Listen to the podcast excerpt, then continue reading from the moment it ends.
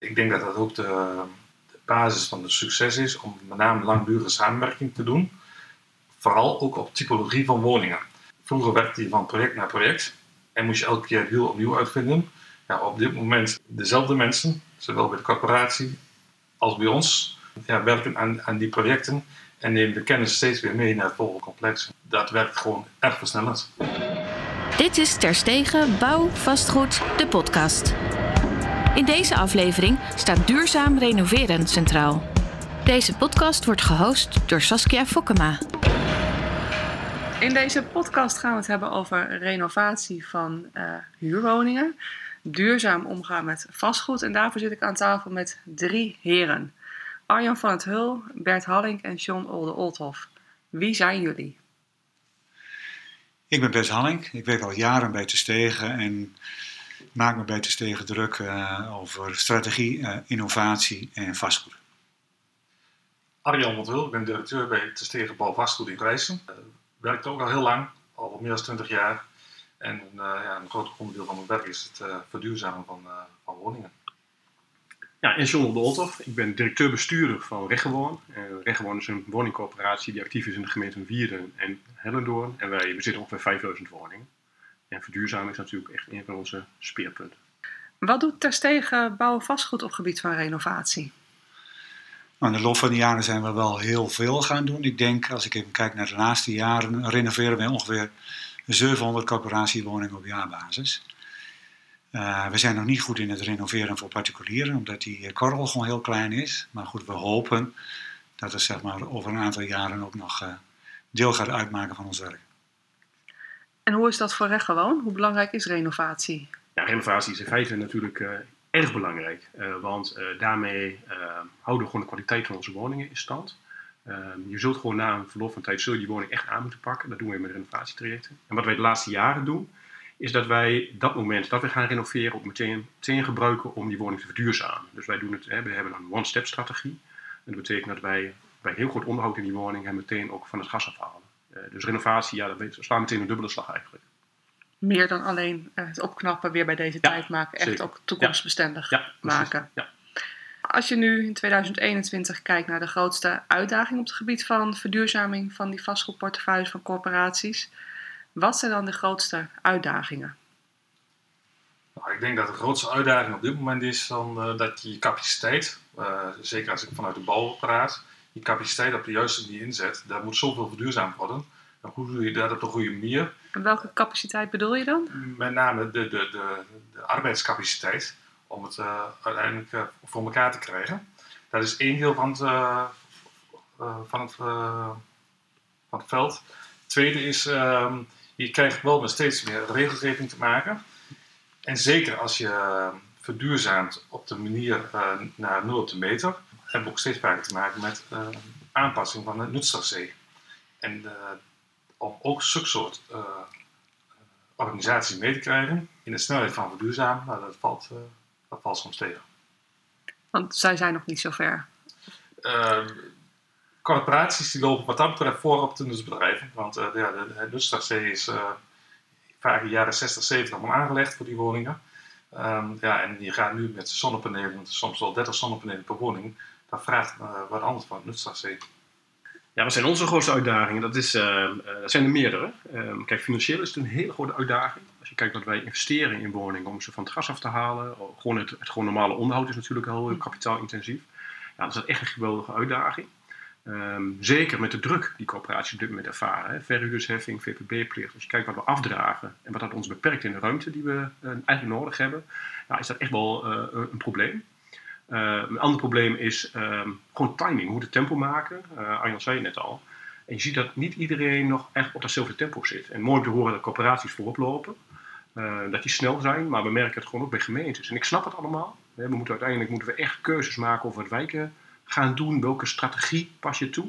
Maar uh, het uitstellen van keuzes of het zeg maar in de tijd zetten, maakt dat wij gewoon nu te weinig kunnen doen. Of met onzekerheid dingen moeten doen. Dat is heel lastig. Wij, gaan, wij willen gewoon tempo maken, maar dan moeten we nu wel duidelijk hebben wat bijvoorbeeld de strategie van de wijk is, of wordt. Dus onze investering is gewoon ook meteen in één keer raak. Ja. Uh, dus ja, dat tempo, ook bij gemeenten, is ook echt essentieel.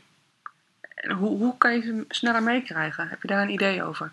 Nou, als je kijkt wat wij als gewoon zelf doen, um, daarin hebben wij bijvoorbeeld nu uh, een nieuwe collega die is begonnen per 1, per 1 februari, die wij heel bewust op duurzaamheid ingezet hebben. En die spart ook echt met gemeenten, helpt gemeenten mee om uiteindelijk te kijken naar wat zijn nou de strategieën. En, uh, en dat is feitelijk gewoon een win-win situatie. De gemeente die heeft voordeel dat wij ook daar ook mee in investeren. Mm -hmm. En wij hebben voordeel erbij, omdat wij ook gewoon meer kunnen praten over wat die strategieën zijn. Dus ik, ja, wij, wij helpen gemeenten graag daarbij, uh, in het belang van onze huurders. Um, ja, doen wij die investering gewoon. Nu gaat de Stegen voor Recht gewoon 37 woningen nul op de meter maken. Kunnen jullie iets meer vertellen over dit project? Waar staat het? Wat voor woningen zijn het? Het zijn uh, 37 seniorenwoningen. En het bijzondere van dit project is wel dat ze op een aantal locaties staan. Uh, deze zijn vooral geclusterd omdat het dezelfde soort woningen zijn. Dus ze staan op uh, vier of vijf verschillende bouwlocaties, om het zo maar te zeggen. In Dalen, Dalenveen, Hulzen en Hellendoorn. En wat voor zijn het van die uh, laagbouwwoningen die je veel ziet uit de jaren 60, geloof ik? Van die... Dus het is eigenlijk seniorenwoningen, zeg maar, uh, begaan grond en dan da daar direct uh, de, de, de, schuine kap, ja. schuine kap op. Dus echt de typische seniorenwoningen. Ja, waar we inmiddels ook voor recht wonen al, nou, ik denk tussen de 200 en 300 al voor verduurzaamd hebben de afgelopen 4, 5 jaar. En ze staan op verschillende plekken. Dat maakt het ook in het bouwproces, denk ik, extra complex. Dat maakt het vooral in het bouwproces extra ja, ingewikkeld, wil ik niet zeggen, maar ja, dat, dat, dat, kost ook meer organisatie. Verder het bijzondere van deze woning is dat deze direct uh, naar nul op de meter verduurzaamd worden. Dus dat betekent ja, dat ze eigenlijk in, in, in één keer klaar zijn voor de toekomst. En je ziet op dit moment bij veel corporaties dat het verduurzamen in stapjes wordt gedaan. Dus dat er wij zouden spreken eerst nu naar label A of A++ wat uh, verduurzaamd. Uh, Regeloon heeft er nu voor gekozen om dat in één keer naar nul op de meter te brengen. Daardoor is het ook wel een heel arbeidsintensief uh, project. daar gebeurt veel in een hele korte tijd. En waarom hebben jullie dan voor gekozen bij deze woningen? Nou, we doen het niet alleen bij deze woning, we doen het überhaupt. Hè. We hebben een one-step strategie. Dat betekent dat wij gewoon woningen in één keer gewoon goed aan willen pakken. Um, ja, uitstellen kan, er zijn keuzes die je moet maken, maar wij kiezen er gewoon voor om nu uh, meteen het werk in te zetten.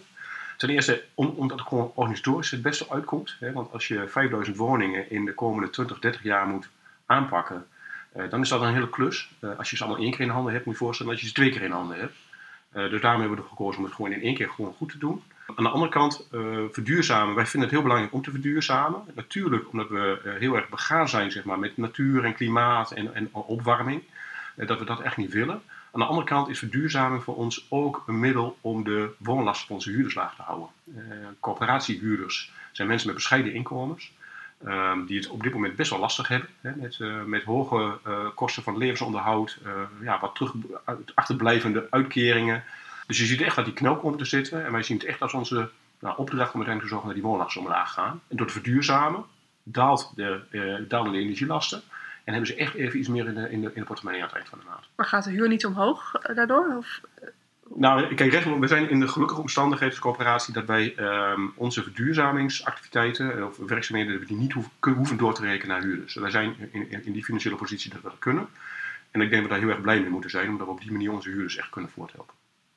En daarmee wijk je eigenlijk af van wat uh, andere, bij andere corporaties Nou ja, zijn corporaties doen hetzelfde. Uh, het is een beetje hoe, hoe, uh, hoe, je, hoe je gewoon financieel voorstaat. En wij hebben gewoon het voordeel dat wij gewoon financieel goed, goed, aardig goed voorstaan. Dat we dit kunnen aanbieden aan onze huurders. Vanaf welk moment zijn Rechtgewoon en Terstegen bij elkaar gekomen voor dit project? Is het door middel van een aanbesteding gegaan en dan erop inschrijven of samen optrekken in de planvorming? Nou, dit is eigenlijk een, uh, een project wat voortkomt zeg maar, uit een, uh, een langjarige samenwerking. Uh, die ooit al gestart is met een pilot van vier 0 op de meter woningen in 2016. En zoals net al gezegd, ik denk dat we inmiddels van dit type woningen al tussen de 200 en 300 woningen verduurzaamd hebben. En ik denk dat dat ook de, de basis van het succes is om met name langdurige samenwerking te doen vooral ook op typologie van woningen. Vroeger werkte je van project naar project en moest je elke keer heel opnieuw uitvinden. Ja, op dit moment dezelfde mensen, zowel bij de corporatie als bij ons, ja, werken aan, aan die projecten en nemen de kennis steeds weer mee naar het volgende complex. Dat werkt gewoon erg versnellend. Daar, daarmee kun je snelheid maken met elkaar. En is het dan als dit type woningen klaar is, dat je zegt, nou nu pakken we een ander type en daarna het, het volgende type? Of hoe, hoe zitten jullie daarin? Nou, we doen dingen gewoon al nu al naast elkaar. Het is niet zo dat we nu afwachten tot dit uh, klaar is. Nee, we zijn op dit moment ook gewoon bezig met andere type woningen te verduurzamen en nieuw te bouwen. Uh, ja, Regenwoning investeert echt tientallen miljoenen per jaar in zeg maar, het verduurzamen, onderhoud en bouwen van woningen. Dus echt heel fors wat er gebeurt. Misschien even aanvullend op wat Arjan aangaf. Wat ik wel mooi vind om te zien, hè, inderdaad die 200 woningen die we nu samen aangepakt hebben, is dat je ziet dat het zich doorontwikkelt. Want die eerste woningen waren voor mij nog niet eens gasloos, waren wel heel duurzaam. Um, en uiteindelijk is het dus ook geleerd en doorontwikkeld, ook met nieuwe technieken. En uiteindelijk, ja, eh, eh, als je naar de eerste woning kijkt die aangepakt is, en nu de laatste woning, zit er echt een heel, hele mooie ontwikkeling in. Dus dat is wel mooi om te zien dat, dat ook echt werkt als je lang met elkaar samenwerkt. Kan je een aantal dingen noemen uit die uh, ontwikkeling waarvan je nou, bij de eerste project dacht van nou dit gaat niet lukken en wat nu wel erin meegaat? Nou, met name zeg maar, de, de, de grootste verandering is denk ik wel zeg maar, dat uh, bij de eerste woningen, uh, daar zat nog uh, een traditionele cv-ketel in. Ja, terwijl, terwijl je dat eigenlijk je nu niet meer kunt voorstellen. nu wordt alles gasloos gerenoveerd met wel 30 zonnepanelen op, op het dak. Ja, dat is wel denk ik de grootste verandering die doorgemaakt is. En als je dan vijf jaar verder kijkt, wat, wat, hoe denk je wat, je wat jullie dan doen? Wat je nu niet denkt dat het kan, maar dan wel. Ik denk dat we, dat we op vijf jaar vooral uh, meer nog de richting ingaan uh, om het uh, te, meer te prefabriceren. Op dit moment, heb ik net al aangegeven, is het vooral een best wel arbeidsintensief traject wat je doormaakt om woningen naar nul te meter te brengen. Dat heeft ook zeker te maken met allerlei factoren bij een huurwoning. De ene heeft een, uh, de andere heeft een, een, uitbouw. Daar heb je allemaal wel mee te maken. Prefabriceren betekent standaardiseren. Uh, nou, en die zoektocht is denk ik voor de komende jaren wel belangrijk om dat, om dat meer te gaan doen. Zeg maar. En je ziet ook dat er dat soort ontwikkelingen al ontstaan bij renovatie. Al eerste ja, meer standaardisering, meer prefab. Je, zeker. Dat, dat, met, met, name zeg maar als je, als je daken, gevels, installaties. Want dat, daar, zit, daar zitten de meeste uren in.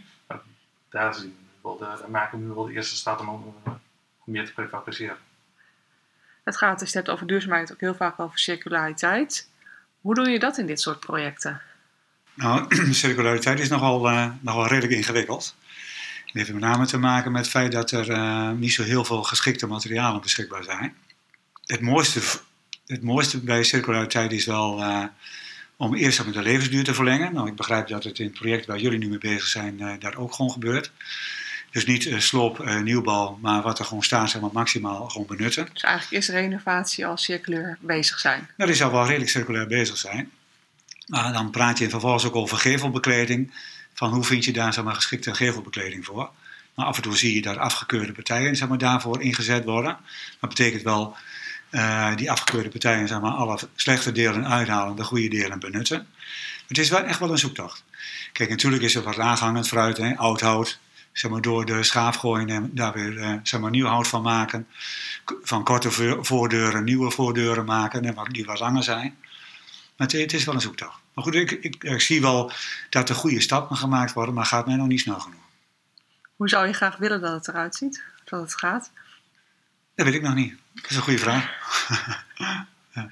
ja, circulair is heel belangrijk voor ons. Uh, maar ik herken precies wat Bert zegt. We zijn echt gaan, gaan zoeken hoe we dat gaan doen. Uh, we hebben het echt als speerpunt binnen. Uh, maar hoe we dat precies handen en voet moeten geven is echt een zoektocht. En ik hoop dat we dat samen met zowel met, met, met de markt, maar ook met collega-corporaties echt daar stap in kunnen gaan zetten. En ik denk dat het ook zo is, uh, enerzijds probeer je zeg maar, uh, te zoeken om die een tweede leven te geven in een project.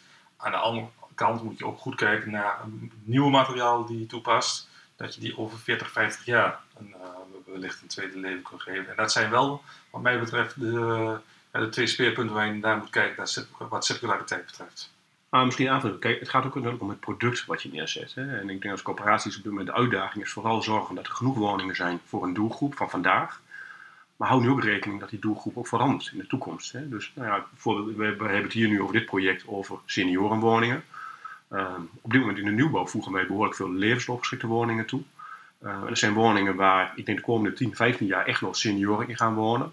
Maar die toch net even die grotere plattegrond hebben, waardoor over 15, 15 jaar echt prima gezin in kan wonen. We gaan grond een totaal programma, wonen, slapen, baden. En op de, op de eerste verdieping toch twee slaapkamers. dat betekent dat, ja, dat je nu de komende jaren dat, dat heel mooi kunt aanbieden aan een groep ouder wordende huurders van ons. Die is echt groeiend. Uh, maar over 15 jaar hebben we echt te maken met een hele andere groep. En dan kan, dat gezin er prima in. Dus uh, dat vind ik ook circulair denken. Niet iets bouwen voor de vraag van vandaag, maar ook voor de vraag over 20 jaar. Nu zijn we bezig met seniorenwoningen uh, renoveren, nul op de meter maken. Wat merken die bewoners ervan dat jullie daarmee bezig zijn? Want het is best wel ingrijpend wat er allemaal gebeurt. Ja, het is een heel intensief proces.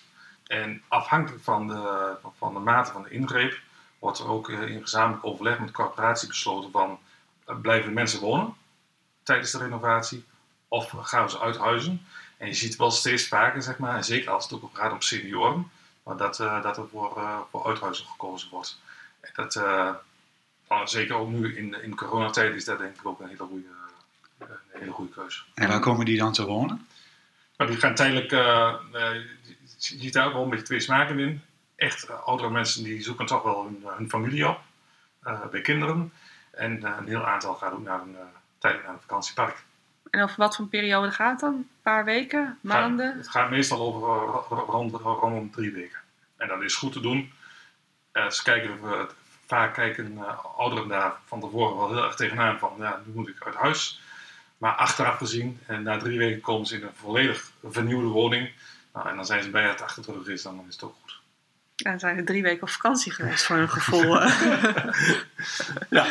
Ja, nee, het zijn, uiteindelijk zijn het hele intensieve traject voor onze huurders. Um, en wij, wij merken gewoon ook dat we daar gewoon echt met die huurders samen voor moeten gaan zitten. Wat is de beste stap? Uh, en soms zijn huurders, ja nee, maar ik kan wel blijven zitten. Uh, dat, dat kan ik allemaal makkelijk aan.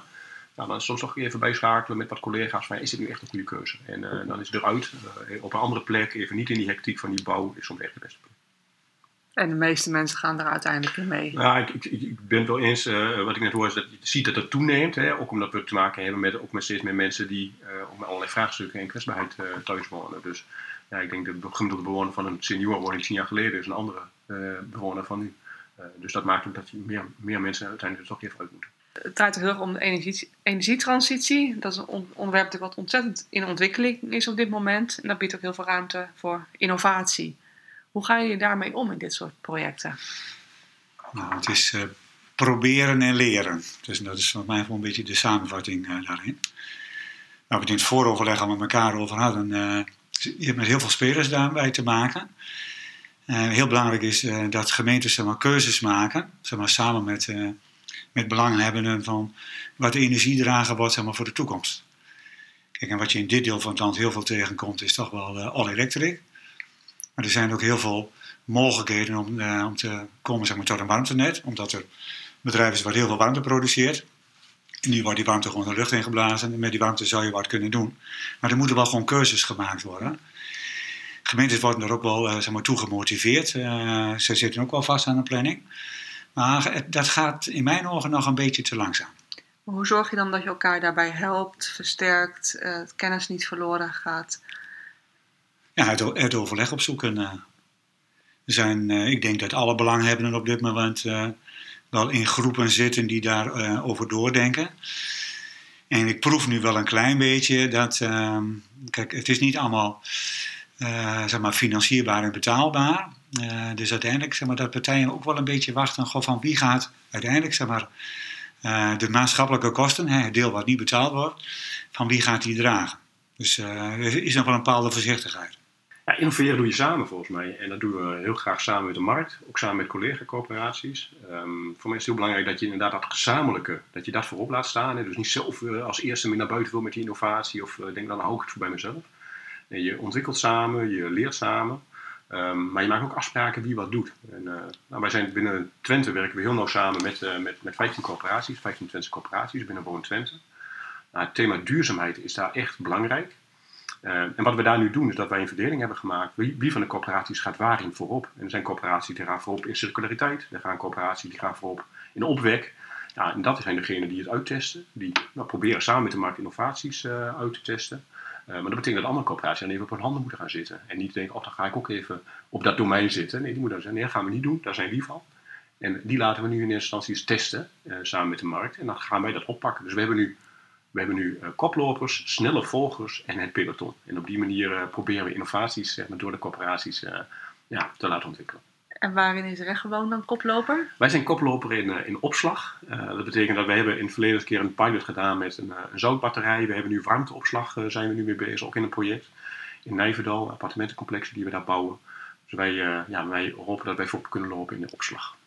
En dan die ervaringen daarmee opdoen, die deel je dan met de andere corporaties? Ja, die delen wij met de, met de snelle volgers. Hè, die dat, en, die, en die praten ook al mee. De snelle volgers die praten al met ons mee. Of hoe ga je dit nu doen? Geven al advies. Uh, uh, dus ja, die zijn echt betrokken al bij zo'n pilotproject. En die gaan het dan in de tweede fase gaan niet oppakken. Nou ja, zo deel je kennis en spreid je ook risico. Ja, zeker. Ja. ja. Hoe kunnen nou bouwers en corporaties elkaar versterken in dit soort projecten? Nou, ik denk dat het uh, vooral belangrijk is dat, uh, dat we gezamenlijk uh, wat langere maken. Niet zeg maar van project naar project uh, gaan, maar vooral zeg maar een, een, totaalproces daarvan maken. En wellicht op typologie van woningen, maar zeg maar over drie, vier jaar vooruit plannen van welke wijken pakken we aan, waar gaan we mee, aan de slag. En dan kun je ook de juiste zaken op het juiste moment uitzetten. Als het gaat om, om, om maar wat korter bij van uh, wanneer gaan we mensen uithuizen. Maar met name die planningen, eigenlijk die verschillende planningen van belanghebbenden op elkaar afstemmen. Ik denk dat dat het grootste winstpunt is om dat samen op te pakken. Hoe krijg je dan de versnelling op het gebied van innovatie, als je daarvoor kiest? Nou, de, ik denk dat de versnelling op innovatie daar, daar ook vooral uh, in zit. Uh, als je alleen maar ja, van project naar project gaat bij verschillende corporaties, nou, dan doe je je project, eh, je levert op en, eh, en het is weer klaar.